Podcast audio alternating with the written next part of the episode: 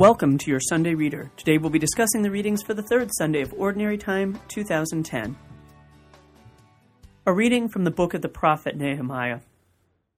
Ezra the priest brought the law before the assembly, which consisted of men, women, and those children old enough to understand. Standing at one end of the open place that was before the water gate, he read out of the book from daybreak till midday in the presence of the men, the women, and those children old enough to understand. And all the people listened attentively to the book of the law. Ezra the scribe stood on a wooden platform that had been made for the occasion. He opened the scroll so that all the people might see it, for he was standing up higher than any of the people. And as he opened it, all the people rose. Ezra blessed the Lord, the great God, and all the people, their hands raised high, answered, Amen, Amen. Then they bowed down and prostrated themselves before the Lord, their faces to the ground. Ezra read plainly from the book of the law of God, interpreting it so that all could understand what was read. Then Nehemiah, that is his excellency, and Ezra the priest scribe, and the Levites who were instructing the people, said to all the people, Today is holy to the Lord your God. Do not be sad, and do not weep. For all the people were weeping as they heard the words of the law. He said further, Go, eat rich foods, and drink sweet drinks, and allot portions to those who had nothing prepared. For today is holy to our Lord.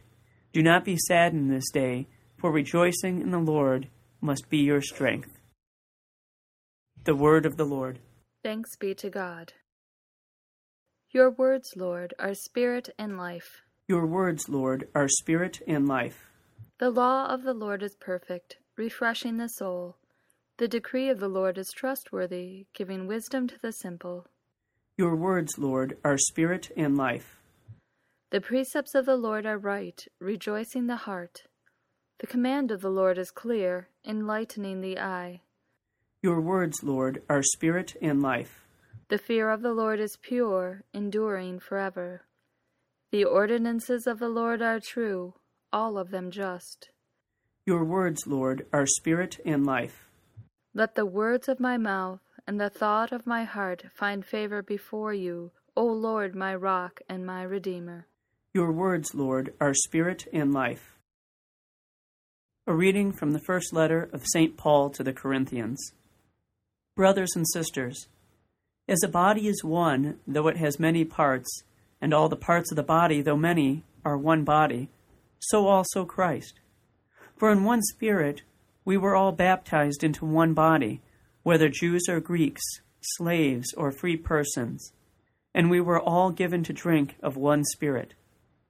Now the body is not a single part, but many.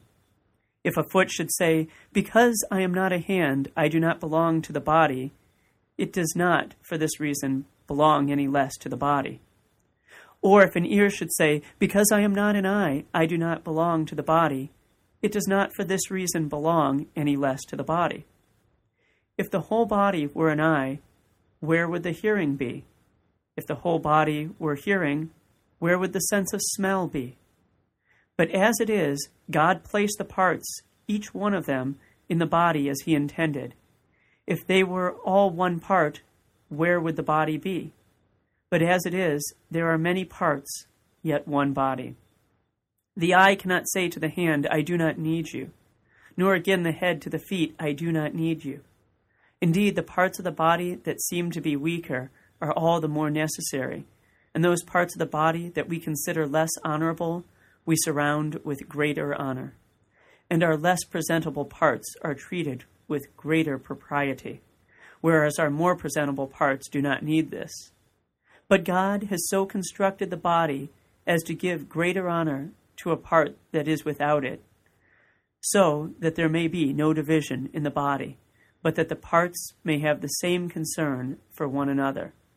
If one part suffers, all the parts suffer with it. And if one part is honored, all the parts share its joy.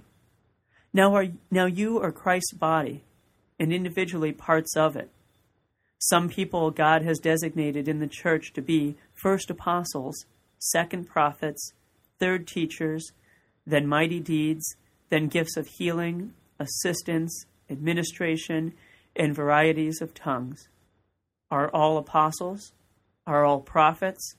Are all teachers? Do all work mighty deeds? Do all have the gift of healing? Do all speak tongues?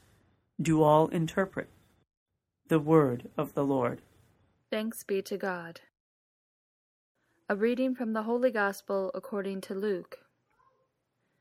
Since many have undertaken to compile a narrative of the events that have been fulfilled among us, just as those who were eyewitnesses from the beginning and ministers of the Word have handed them down to us, I too have decided, after investigating everything accurately anew, to write it down in an orderly sequence for you, most excellent Theophilus, so that you may realize the certainty of the teachings you have received Jesus returned to Galilee in the power of the Spirit, and news of him spread throughout the whole region.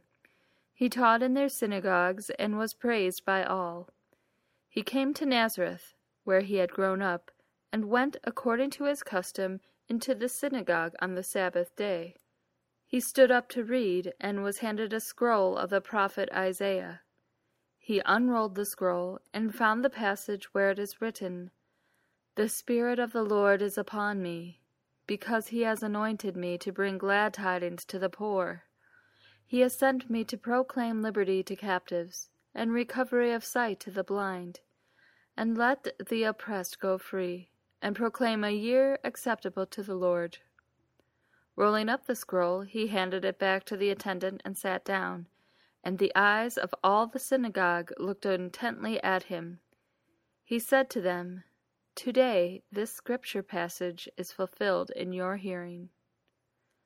The Gospel of the Lord. Praise to you, Lord Jesus Christ. Hello and welcome to your Sunday Reader. I'm Father Brian and I'm here today with Don. Hello, everyone. And we're all in very cheery moods today. Don, it sounds like you've been busy or something over at the office. Yes, you know, we're trying to get a bulletin, of course, done, and we're a day short this week because we had a holiday. oh, that's right. That's right. Oh, the saga of living in or working in a parish. Yes, well, I I completely forgot there was a holiday yesterday, and late in the week, the previous week, I realized Monday was open. So when people were calling to schedule appointments, I was like, "Oh, I got Monday open." I scheduled. I had uh, two masses and two appointments on a day when I was supposed to have off. The office was closed. That sounds. We had parish council last night, so technically. oh, so well, you had the same thing then. It's, it's amazing how how yeah. our days off still end up being days of work, huh? Well, I guess Mm-hmm. At least we're doing God's work. How about that? That's right. That's right. And speaking of doing God's work, we're going to talk about some of these scripture readings that we heard today. One of um, the things from the gospel story that we have is we have the beginning of Luke's gospel. We're now moving into the year of Luke and his gospel. And before we'd been reading for the first couple of weeks from John. So we have the beginning of Luke's gospel where he kind of has the introduction to the gospel, where he talks about this. Um, be you know the purpose of it, writing his gospel for the uh, to realize the teachings that the certainty of the teachings you've received. One of the things I was reading in a commentary about this that would have been troublesome for Luke's community is the fact that at the time when Luke was writing, it seemed that the mission to the Gentiles was going well, but the mission to the Jewish people was not going so well. And there was that tension. And the real question that that brought up was how faithful is our God?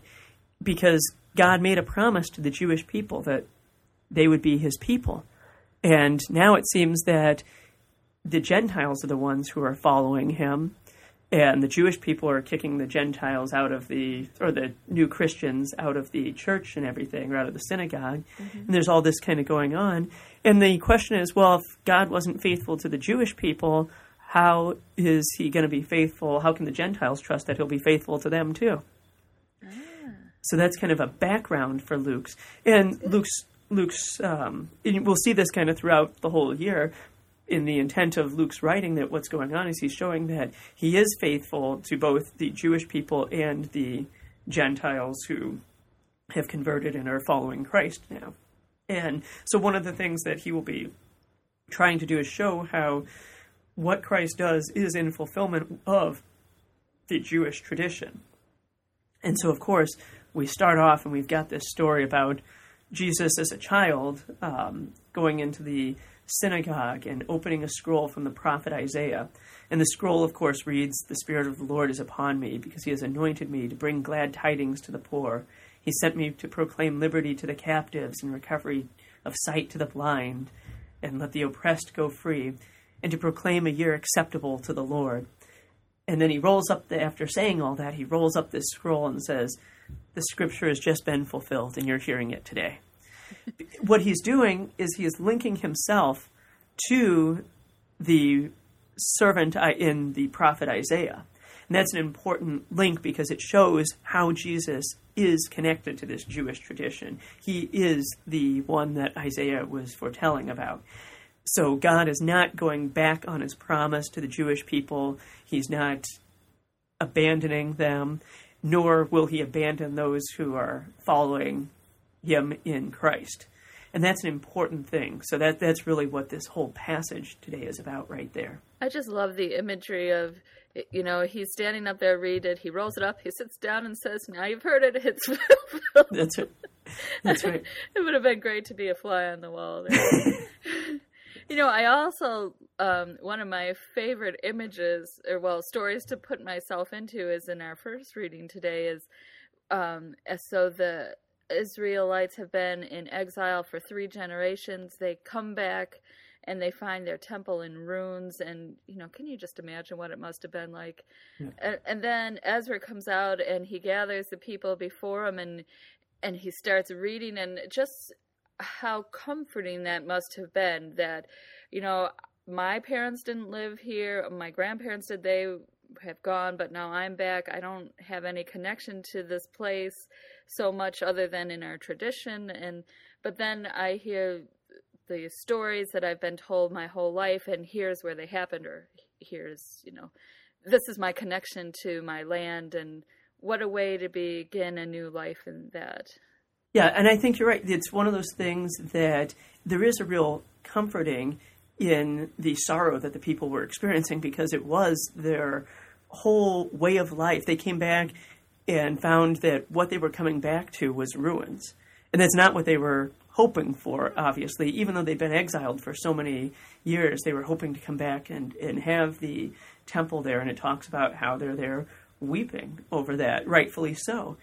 Right. And Ezra comes forward and all of a sudden reminds them that they're not to be weeping, but to be rejoicing.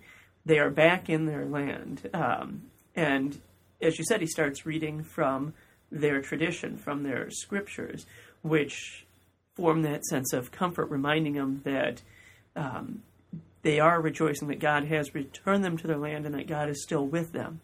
I think for us, this happens a lot to us in moments of tragedy and sorrow. You know, you look at what happened in Haiti, and you see mm-hmm. that, and there's a couple responses you can have to that. You can say, "Oh, I'm abandoning faith and abandoning hope. Where is there hope in this world?" Or you can say that this is the time when we need our faith the most. This is the time when we have to trust that God is present and somehow working in situations that we really cannot grasp anything good out of. Um, and that, that I think is something that's real trying for us. I think as Christians, we have it a little better than the Jewish people did because we have faith in Christ who conquered the power of sin and death. But he also told us that the way to do that is by entering into the suffering, by entering into the um, solidarity with those who are suffering. And that is the way to, ironically, conquer the power of sin and death, to be freed from the oppression and the captivity. But, I mean, again, it's something that in the face of disaster is never easy and but it can be a great consolation. Our, our faith can be in those times of mourning and despair. Definitely. And then finally, we've got on this image of the body that Paul uses. And this is one of our favorite things, I think, to talk about on this podcast. Um, and how appropriate that it's the uh, week for Christian unity we're celebrating this week. That is right. this is the um, second reading. Mm-hmm. You're right, and it is. Uh, I don't know if you're. Are you guys doing anything for Christian unity out in Canandaigua? We're praying for it. Okay. We have an ecumenical group here in Rochester, and actually, the night we're recording this, so this will be posted the day after we've done it, but we're having a prayer service with over at uh, the Presbyterian Church with uh, a number of ecumenical leaders. So there's about, I think, four or five different churches uh, represented there. And you're right, there is that we are one body with many parts. It doesn't just apply to the Catholic Church interiorly, because so often when we, when we talk about it, we're talking about within the Catholic Church what are the gifts of each individual person. Mm-hmm. But there is a sense in which we need to remember that as Christians, we are one body, and we need to work towards that unity. And of course, that doesn't mean that we abandon our own faith. That's that's not right. it at all, or compromise the truths of our faith to accommodate others. We have to be honest about our differences that we do have. And we need to be proud of our own Catholic heritage and our Catholic faith.